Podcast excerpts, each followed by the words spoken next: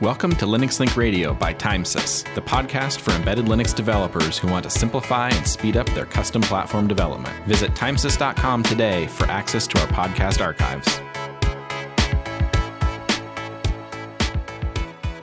Welcome back to Linux Link Radio.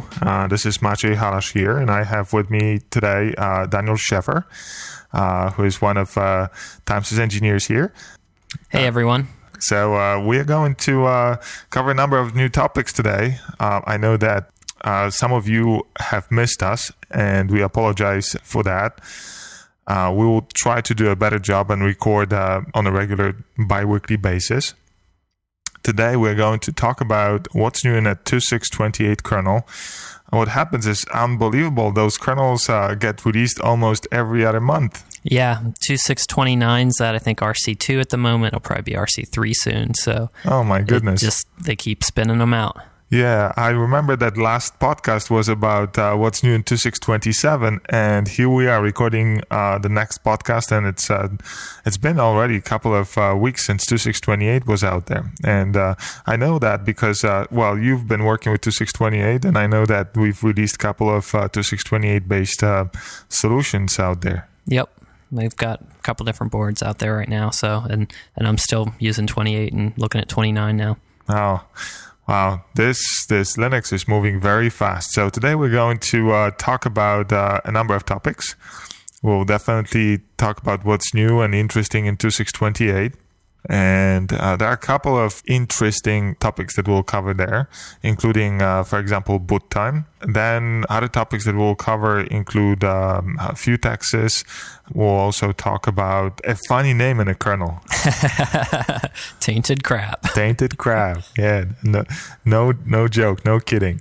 Any other topics? We might also talk about some trace points that were added in 2.6.28. That's also interesting for embedded developers, I believe. And if we have enough time, we'll also talk about open source build systems, or at least we'll try to start that topic today.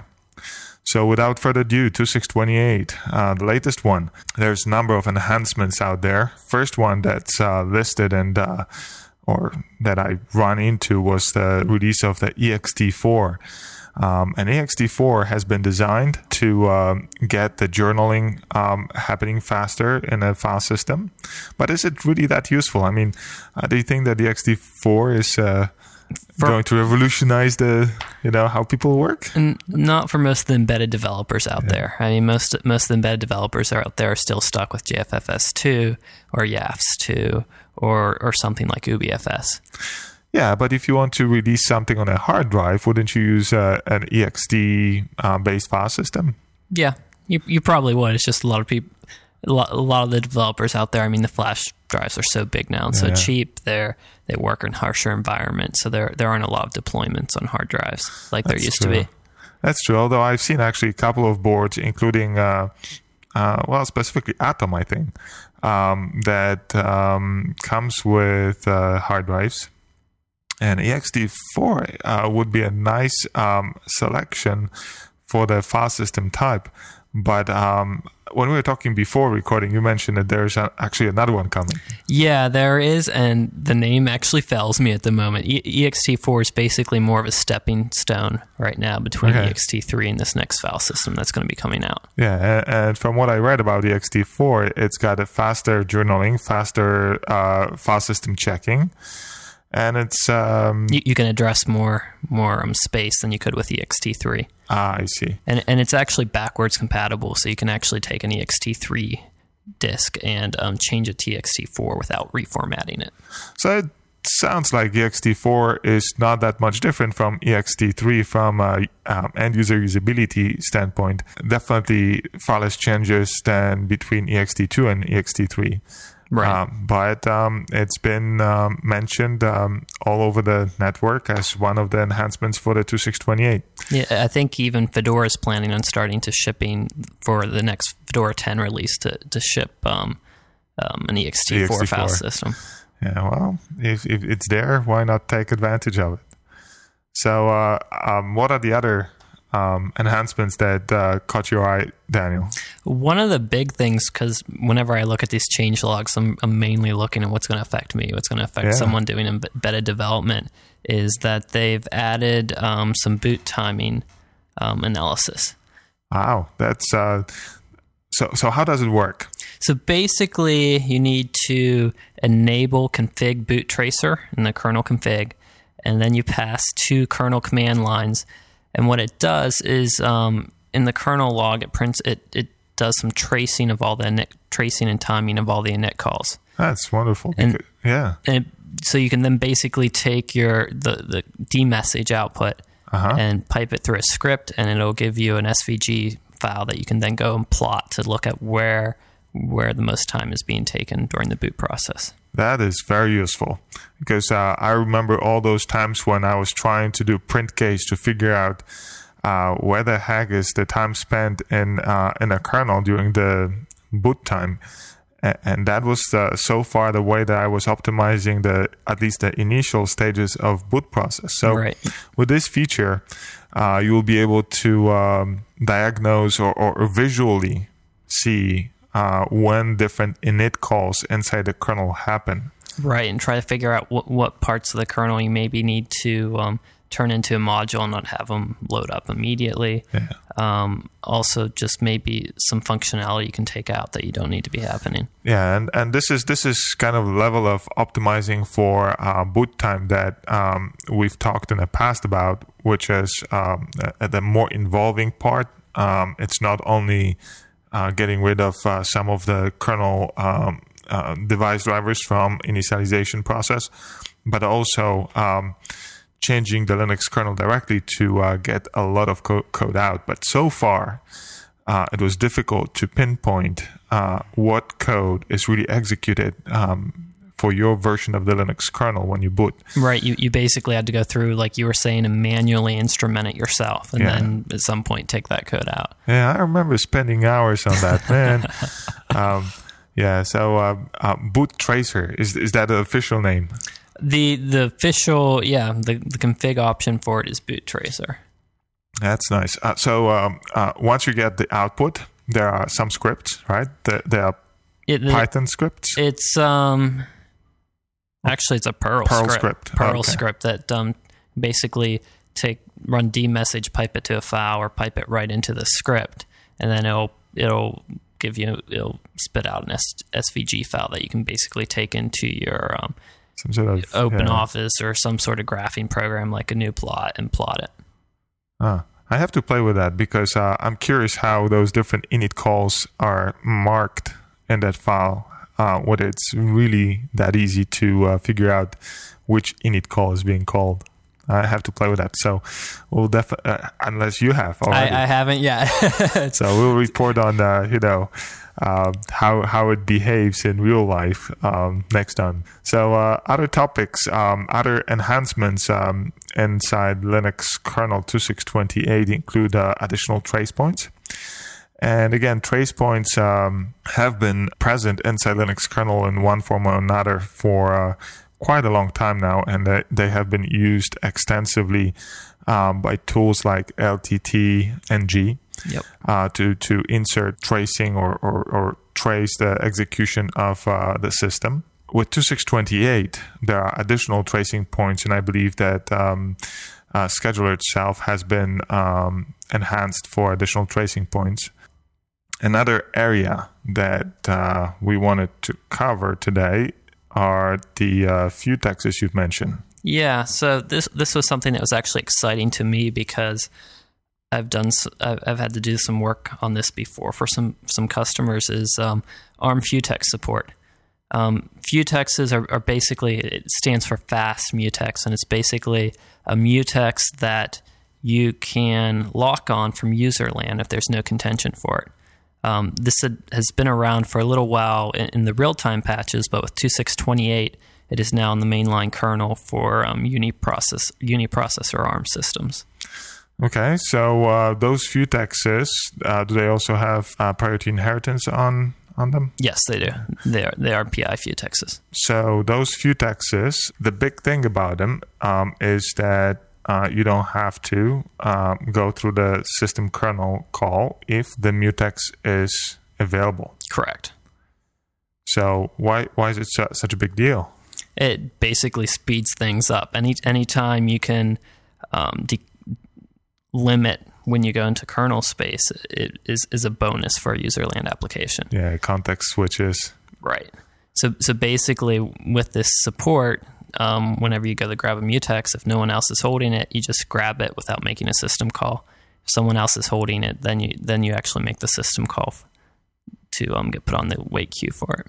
Yeah. So if the mutex is available, grabbing it's a pretty fast, straightforward process. It's a couple instructions basically. But if the second process in userland wants to grab the same mutex, then the system calls again come into play. Right. It'll basically do a check on it and realize that, hey, someone already has this mutex, and then make the system call. And the reason for a system call is because the process that is waiting on a mutex has to be notified somehow that the mutex is available. Correct. And the mechanism for that is the Linux kernel, right? Correct. What part of Linux kernel is basically letting the user process know that mutex is available? Do you know?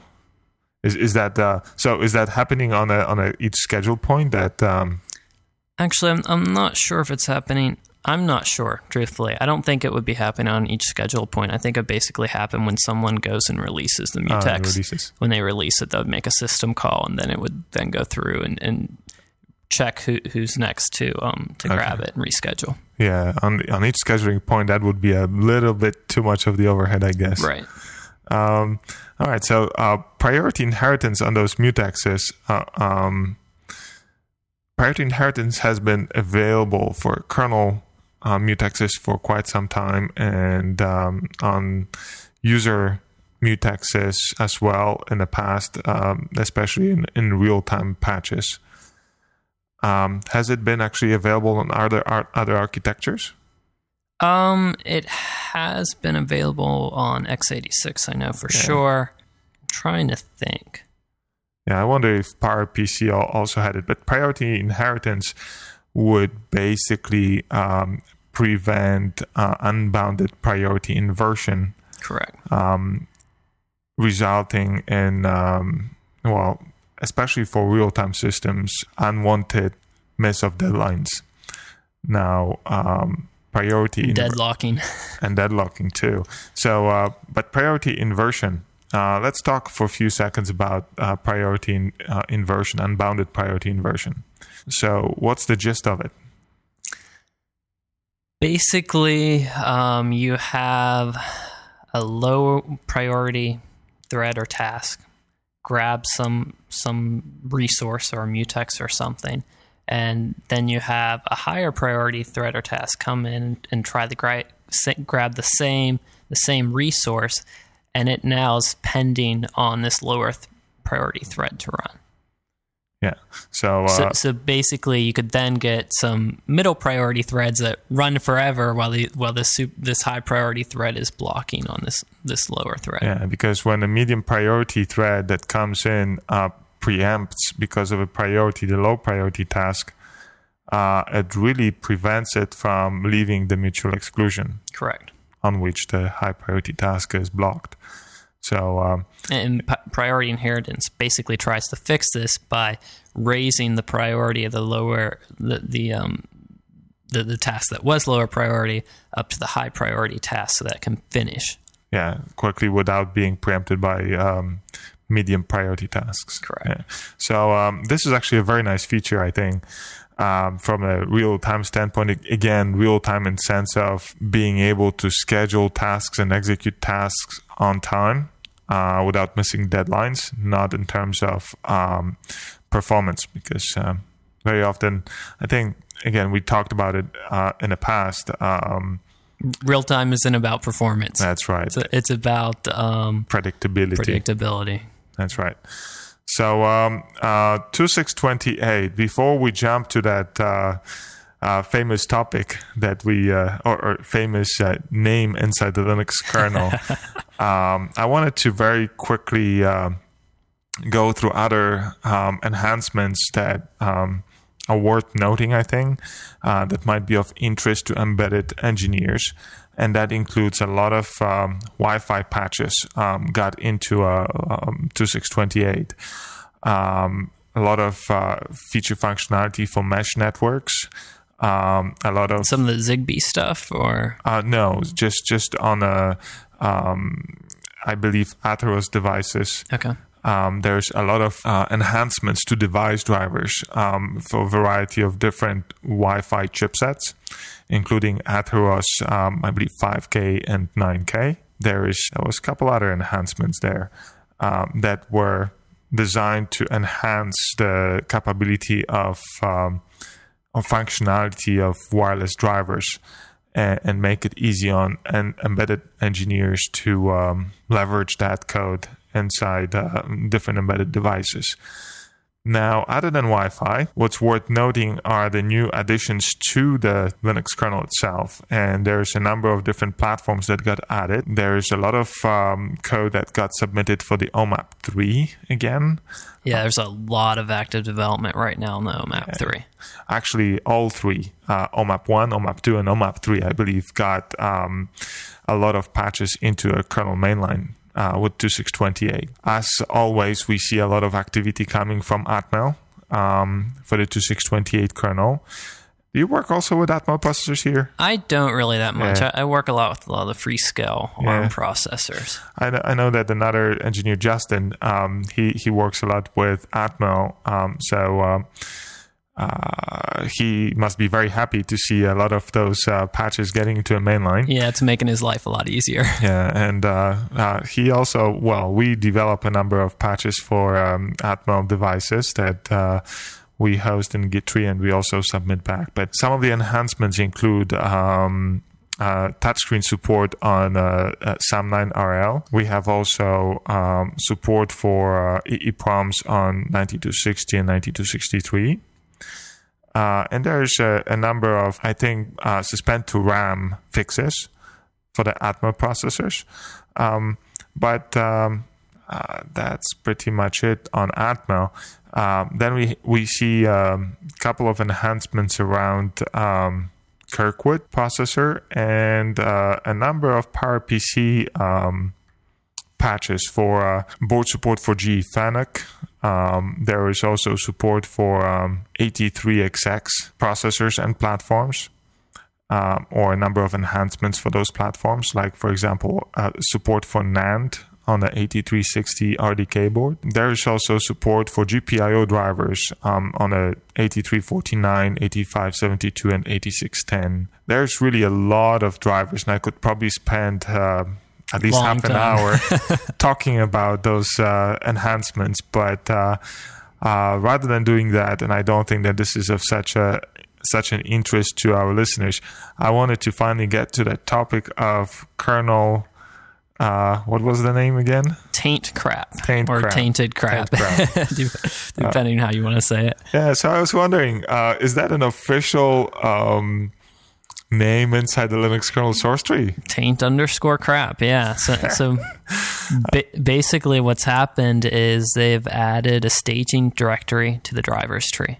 Okay. And they're tagging everything taint_crap, because basically stuff that really shouldn't be, is still under development, really shouldn't be used by anyone out there unless they're actually doing development with these devices or are wanting to test it. All right. So let me repeat so that I just get it. The tainted crap is really just an area inside Linux kernel where all the new device drivers get stored until they are in a stable state, and then they are moved to non-crappy. Right. So most of the drivers in there right now are network drivers. Okay. So basically, the idea is once they become stable, they would then move into the net directory. They'd move out of the staging directory into the net directory. All right, but that applies only to drivers that are new to Linux kernel, or also a couple of drivers that have been inside Linux kernel. It's just that they never reached that level of stability that would allow. I think these are all new ones to the tree. So they've been around. A lot of these, some of these drivers have been around for a while, but they've been in other people's trees. I see. Or in patch queues, or so now they're adding them into this directory, so they get more visibility, and hopefully more people are going to be testing them and playing with them. But at the same time, they don't want to mix them with the stable stuff. And this is actually a great thing that finally happens, because for a long time, there was this fear amongst developers and I think also managers that when they start working with Linux, Linux is going to cause problems because a lot of that code is unstable. It's not up to a level of functionality that they need.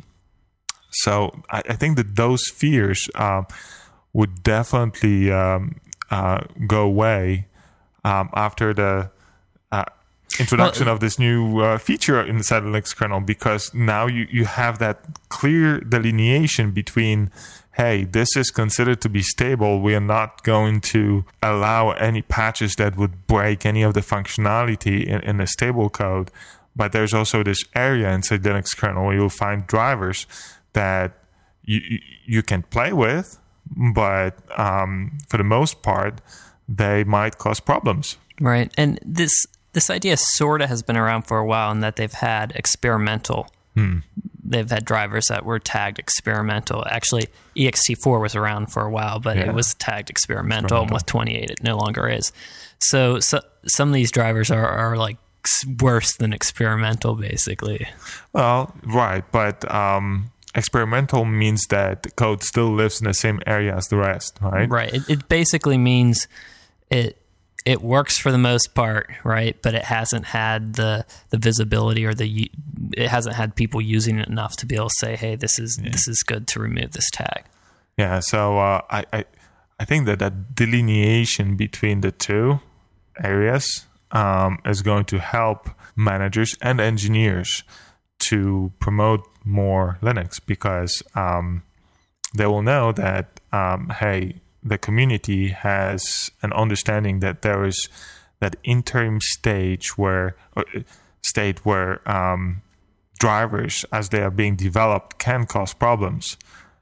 So if you pick a driver from that area, you might get problems, but at least your expectation is that, hey, this is not yet fully stable. And it will also help out device drivers. Yeah. They won't have to wait till their driver is completely finished and has gone through every single mailing list and gotten all the act buys by everyone before it gets in the kernel. Right. So you can basically get it in there and get some visibility of the driver before you would in the past. Well, exactly. And plus, if there are developers that are doing similar work by submitting your patches or your drivers into that staging area, you might be able to join your forces and get the one driver that works as you want. Right, instead of having three different people independently trying to develop a driver. That's right. Which happens. I've had it happen. That's great. So how do you enable it again? Enable it. It's basically a directory in there. Okay. But is it configurable in some way? I think the way it works is you basically kind of like experimental. You have to enable experimental. I think you have to enable taint_crap, and then it'll make those drivers visible so that you can enable them. So how do you enable taint_crap? Is that an option inside the kernel menu config? I'm pretty sure it's an option inside menu config. Okay. So when you do that, when you put the check mark next to that option, additional drivers will pop up, or there will be a subdirectory. Once you enable that, then when you go to the drivers directory, they'll have the option to enable those drivers that are tagged with that. I see. Well, whereas before, they basically just wouldn't show up at all. Well, that's I think one of the most important additions to 6.28 kernel. It's one of the fun ones. Definitely will be on people's minds for a while. Uh-huh. Okay, so that's pretty much it about 2.6.28, unless you want to talk about another feature of 2.6.28. I think that covered most of the stuff I was excited about. I was really excited about the ARM Futexes, just because I had done some work for some customers before actually enabling that in their kernels when they didn't want all the real-time stuff. So I was kind of excited to see that go mainline. Okay. So 2.6.28, I'm sure is going to be very popular amongst embedded developers.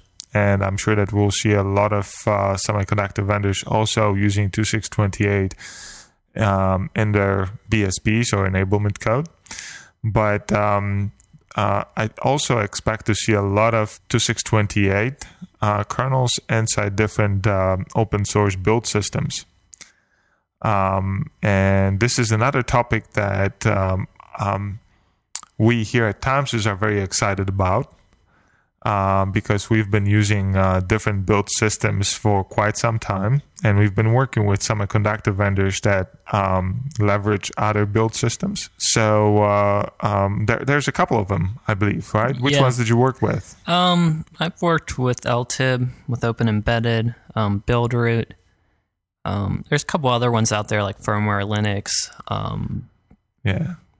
There's so most of them are open source, and they have different approach to how you build different components and what is it that you build using them.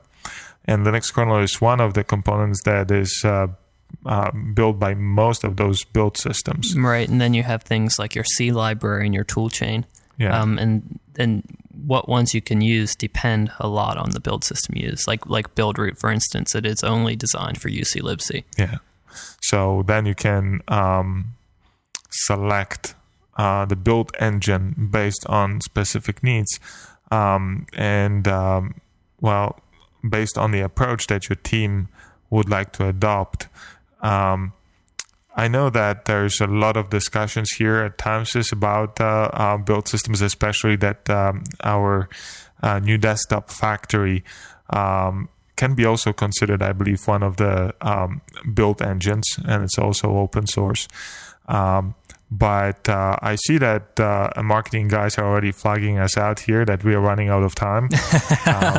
We've been talking for... They're telling us to go ahead and praise Factory and tell everyone how great it is and they should be using it. Yeah, we're not going to do that.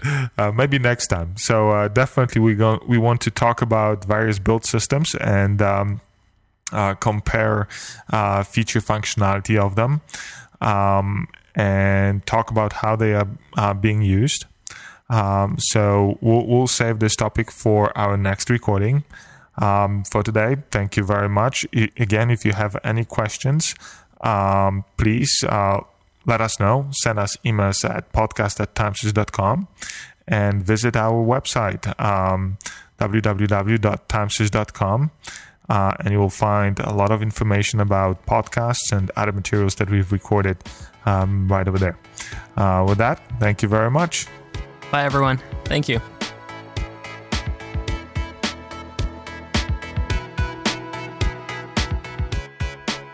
This podcast was brought to you by TimeSys. Are you new to embedded Linux? Looking for a way to simplify your next project? The Linux Link service by TimeSys makes it easy to build your custom embedded Linux platform.